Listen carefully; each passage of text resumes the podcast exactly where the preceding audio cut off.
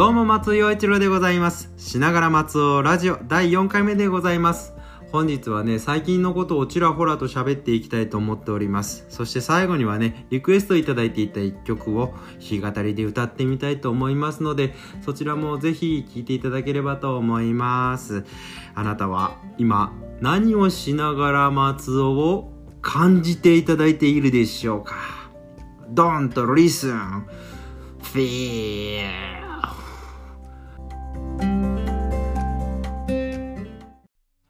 こんばんは、こんにちは。シンガーソングライターのマーライオンです。マーライオンの新曲ゴッホと花束、各音楽配信サイトにて好評配信中です。ぜひお聴きください。初めて買ったよ。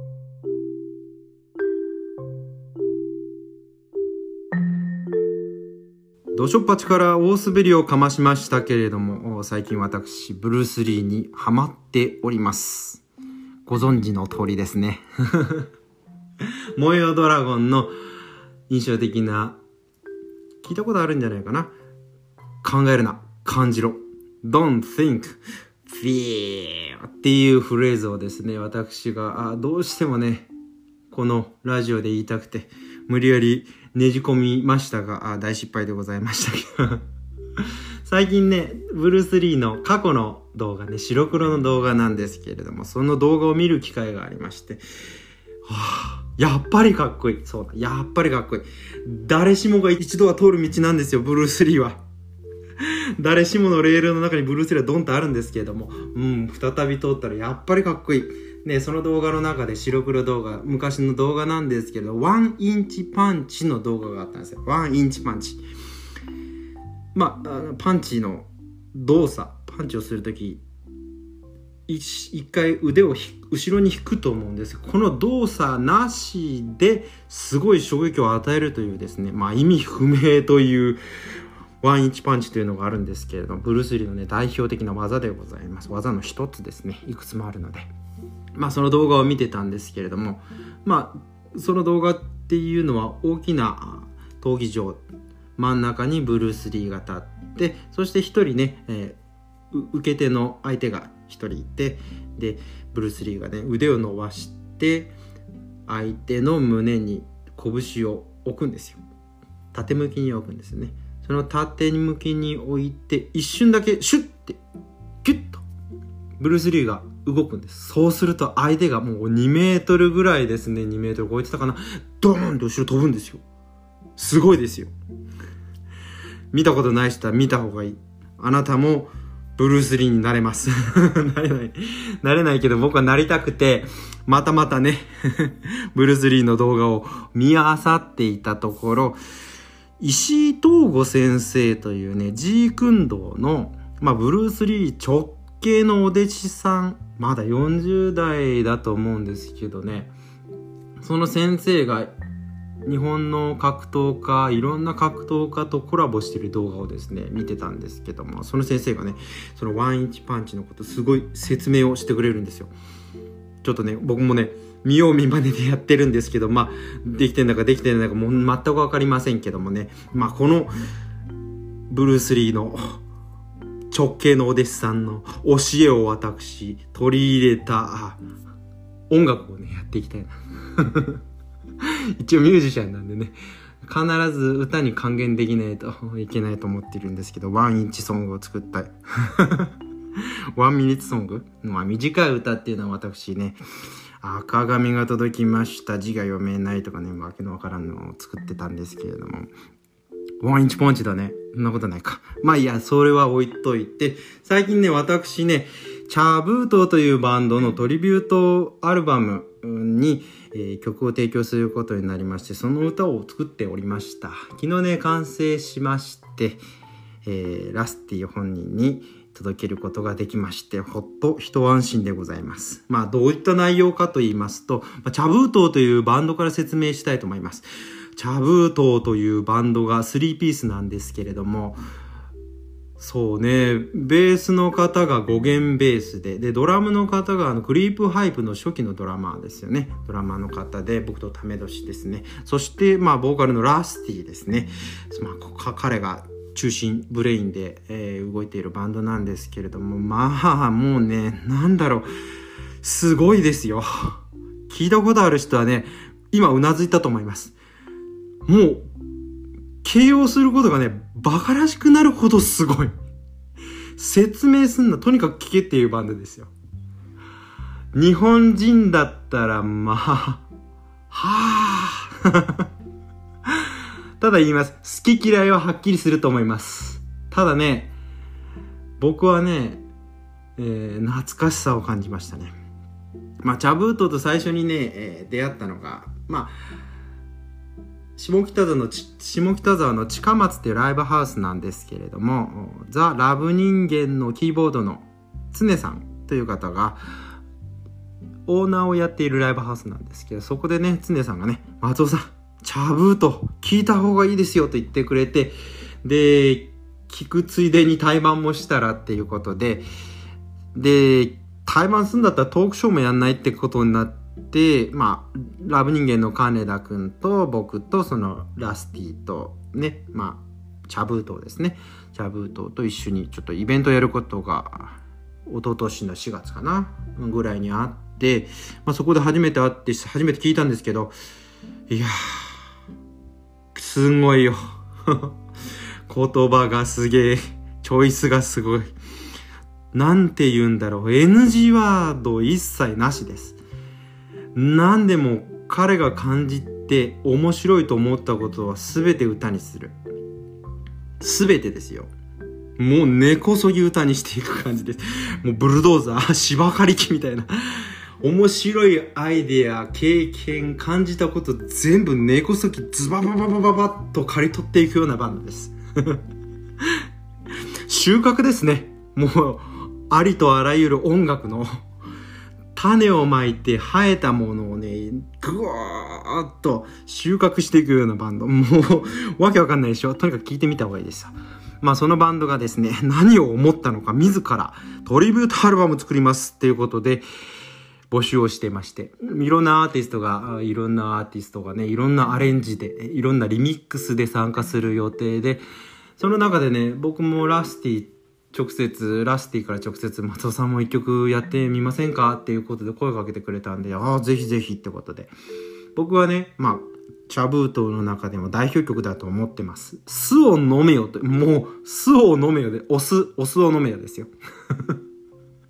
なんだろう、この歌詞の内容を説明するのもはばかられるので、音源でちょっとね、グロテスクなものが得意な人、好きな人はね、PV も見てほしいです。YouTube。苦手な方は音源だけにしておいた方がいいかもしれないですね。まあまあまあ、すごいです。もうすごいしか言ってないな。もうね、知ってる人はね、うなずいてくれると思うんですよ。まあまあね、そのチャブート発想もめちゃくちゃなんですけれども、そのトリビュートアルバムに参加するための一曲を私作りまして。なんとか僕ちょっと持病のこともあったりで、家の外になかなか出られないんで、スタジオとかにこもることもできないんで、全てね、今回は宅録、自宅録音でいきまして、まあ機材としては僕ね、パソコンをね一応持ってるんですけど、機体が古すぎてね、OS が古すぎてちょっと最新のものに対応していないので、まあ、また別の機械で2年前ぐらいに購入したエスパイアスタジオっていうですね、まあ、本当にスイッチ一つで撮れるような簡単なね録音機材で8トラックまで撮れるようになっているんですけど、スマホとその機材だけでとりあえず撮ってみました。そうね、使った楽器もギターだけですね。あとはね、声をいっぱい重ねて、まあ面白いものに仕上がったんで、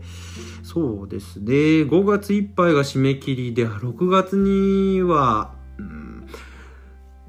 何かしらの形で発表されると思います。そのね、トリビュートアルバムがね、それをちょっと楽しみにしていただければと思います。聞いてほしいな。私がね、何かに世に何かを送り出すということがね、コロナのせ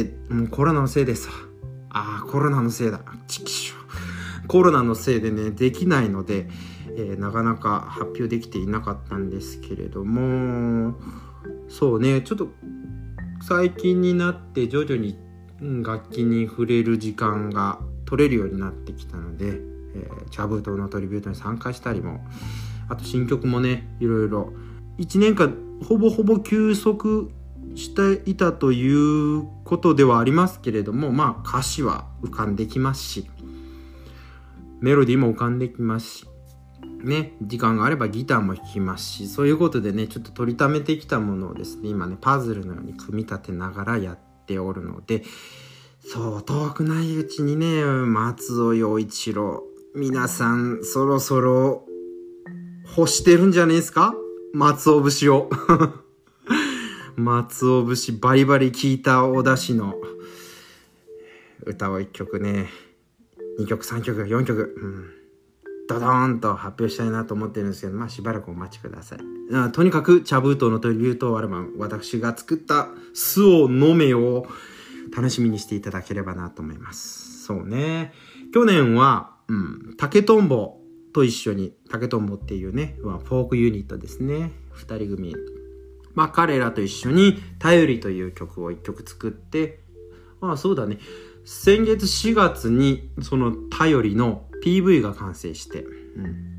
そのね PV もなかなかいいんですよ。ロケ地がね、竹とんぼのボーカルギターの平松くんの祖父母のお家かな、長野県の伊那市というね、まあ伊那市っていうと最近だってキングヌーのメインの2人のふるさとですよねあとはね、まあちょっと前のバンドの話なんですけど、井の頭、のの字が特徴ですよね。乃木坂46の井の頭、このね井の頭っていうねお酒もね伊那市なんですよ。なんで僕伊那市に詳しいかっていうと、実はそのすぐ隣、本当に車で15分ぐらい行ったところに駒ヶ根市っていうところがあって、そこがね僕のね父方の祖父母のふるさとで、まあ父親のふるさとですね、なのでよく行ってたんですよ。夏休みにはもうほぼほぼ必ず駒ヶ根に行って、でバスでふるさと名古屋からバスで向かうと伊那市を必ず通っていたので、なんとなく伊那市っていうのは近いっていう印象もあるし、何度もおじいちゃんに連れられて伊那市行ってみたりとかしたり、まああとはね、僕山の名前っていう歌を作ったんですけれども、長野の山の名前をねその中でもいろいろ言ったり、あとはおじいちゃんに教えてもらった山の形とか、それがねやっぱり長野県なんで同じ山なんですよ。それがね彼らの PV の中にねちょっと出てきてて、あ、これ何々山だ何々山だっていうのがねなんとなくふっと出てきて個人的にノスタルジーにこういうつながりがあって、なんかねいろんなことを感じるコラボレートだったなと。まあ頼りという歌はね、また別の機会でたっぷりと時間取って説明もしたいなと思うんですけれども、まあ僕が歌詞の9割を作って、メロディーは平松が作って、録音は全部、彼らがやったんですけれども、その曲も4月に PV が上がっています。ぜひとも、そんなことがありつつ、先週は母の日ですよね。去年、松陽一郎 YouTube 弾き語り動画の中に、母の日の歌。これ作ったのはもう数年前なんですよ。とあるね、写真館の依頼で作ったんですけど、イベント自体が頓挫しちゃって、曲だけチューブラリンになってて、ずっと発表せずにいた曲を去年、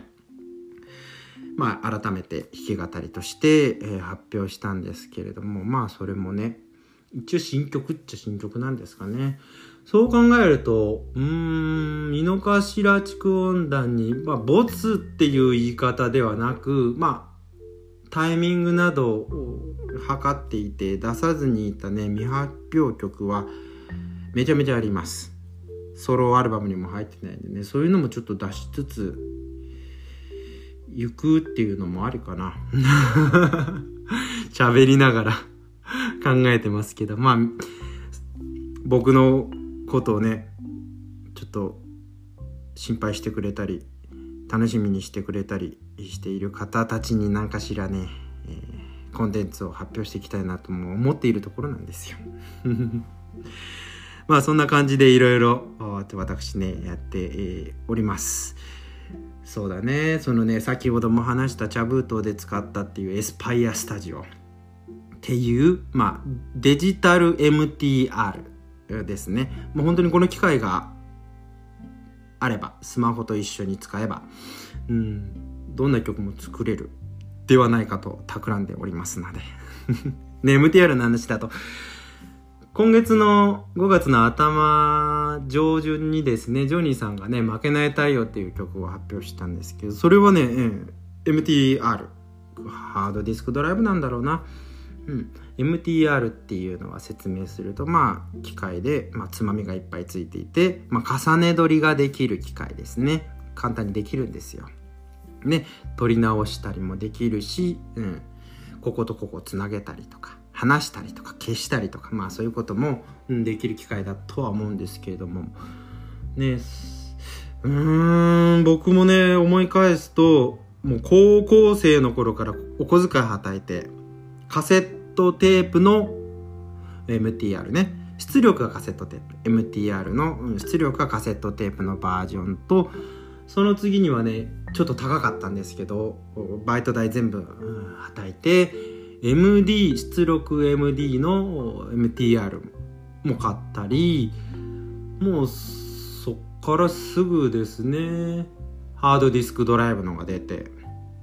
割とね新しいものを使って卓録ずっとしてた人間なんですよ。最先端使ってたつもりがいつの間にかパソコンも使えない状態にいるってことは、まあね、ほぼほぼ曲をギターで弾き語り でそれを録音メモしておいて、それをバンドでバンと合わせてっていうのがほぼほぼだったんで、ちょっとこれからね卓録もやっていこうかなと思っております。卓録ができるようになったらいいよね。パソコンもねそのうち新調してめちゃめちゃかっこいいドラムンベースとか最近言わないのかな、そういうのとかやったりしてみたいなと思っております。相変わらずそこに乗っけんのは松尾節でやりたいなと思いますよ。鰹節ならぬ松尾節でございますいろいろ楽しみにしていただければなと思っております。僕自身もねどんな活動ができるか楽しみにしております。まだまだねコロナが収まりそうにないのでもうしばらく我慢だと思っておりますけれど、いかがでしょうか。ではここで、リクエストいただいていた一曲、尾崎豊の Forget me not 弾き語ってみたいと思います。小さな朝の光は疲れて眠る愛にこぼれて流れた時の多さにうなずくように寄り添う二人、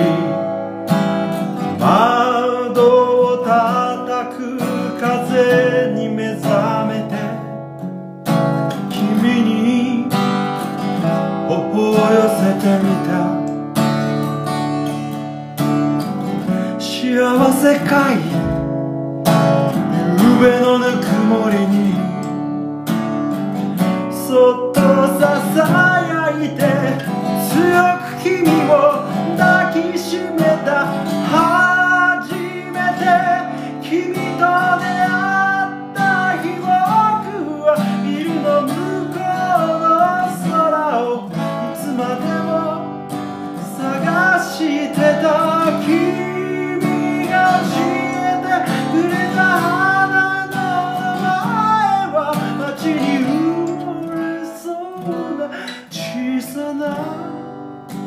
忘れなぐさ。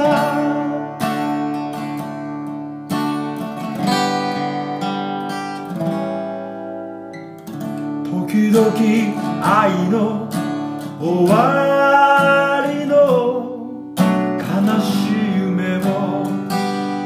君は見るけど、僕の胸でおやすみを二人の人生分け合い生きるんだ。愛の行方に答えはなくて、いつでも一人ぼっちだけど、幸せかいささやかな暮らしに、時はためらいさえもこらん愛の強さに変えた時、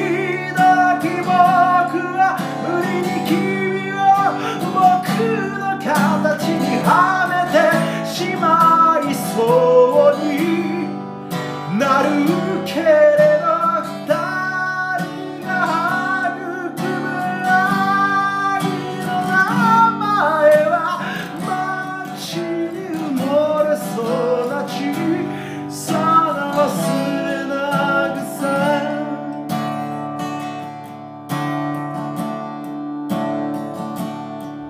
行くあてのない街角に佇み、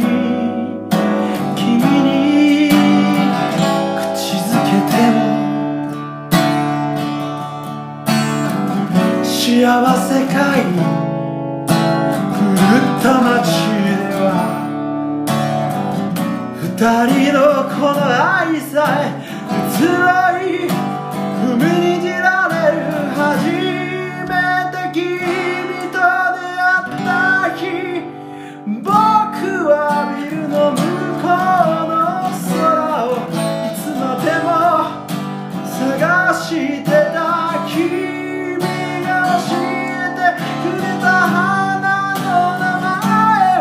街に埋もれそうな小さな忘れなくさ、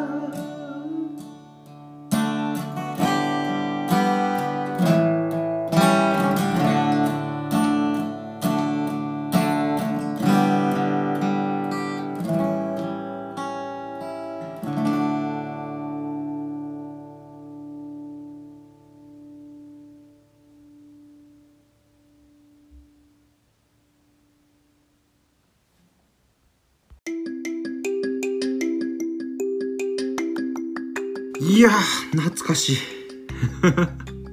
いかがでしたでしょうか。尾崎豊さんの「Forget me not 忘れなぐさ」でした。リクエストいただいたんですけれども、第1回目放送でですね、僕が初めて人前で歌った弾き語りがこの曲だったということを喋って、そうツイッターでリクエストいただいてありがたいですね。早速歌ってみたんですけれども、幸せかいっていうね、あのワンフレーズで大爆笑が起こってしまったことをね、歌いながら思い出しました。場所がね、公民館、地域の公民館で、高校1年生の時にバンドを組んでいたやつと一緒に、サポートでやるついでに一曲弾き語りで歌ってみてよということで、高校1年生が高校1年生お客さんね、高校1年生の前で歌ったわけですよ。幸せかい。思春期ではありますけれども、まだまだ人生ね、前半も前半でございますよ。幸せ。歌ってる方も聴いてる方も幸せ、考えたこともないようなね年頃でございますよ。そりゃあね、爆笑になりますよ。歌の中にいきなりね、幸せかい、それがね16歳の時に歌って、もう23年経ちますか。40歳の私が歌っておりますよ。しみる。あなたにもしみたでしょうか。楽しんでいただければこれ幸いと思います。そしてね、次回なんですが、第5回目ですね、ゲストの召喚をしたいと思います。ライオンを呼んでみたいと思います。私のことをポッドキャストに引きずり込んだ張本人でございます。先ほどもねちょっと打ち合わせ彼としたんですけれども、まあ前半僕のラジオしながら松尾ラジオ用に喋って、後半をねマーライオンのニヤニヤレイディオ用に録音しようと。そしてまあコラボレートしねえかっていうねちょっとね面白いことも企んでおります。まあどんなコラボレートをするのかちょっと、詳しいことは、放送を聞いてからのお楽しみなんですけれどもさあどうなることやらですが、次回ねぜひとも楽しみにしていただければと思います。またねちょっと時間が空くかもしれませんけどのんびりと待っていただければと思います。ではまたお会いする時まで。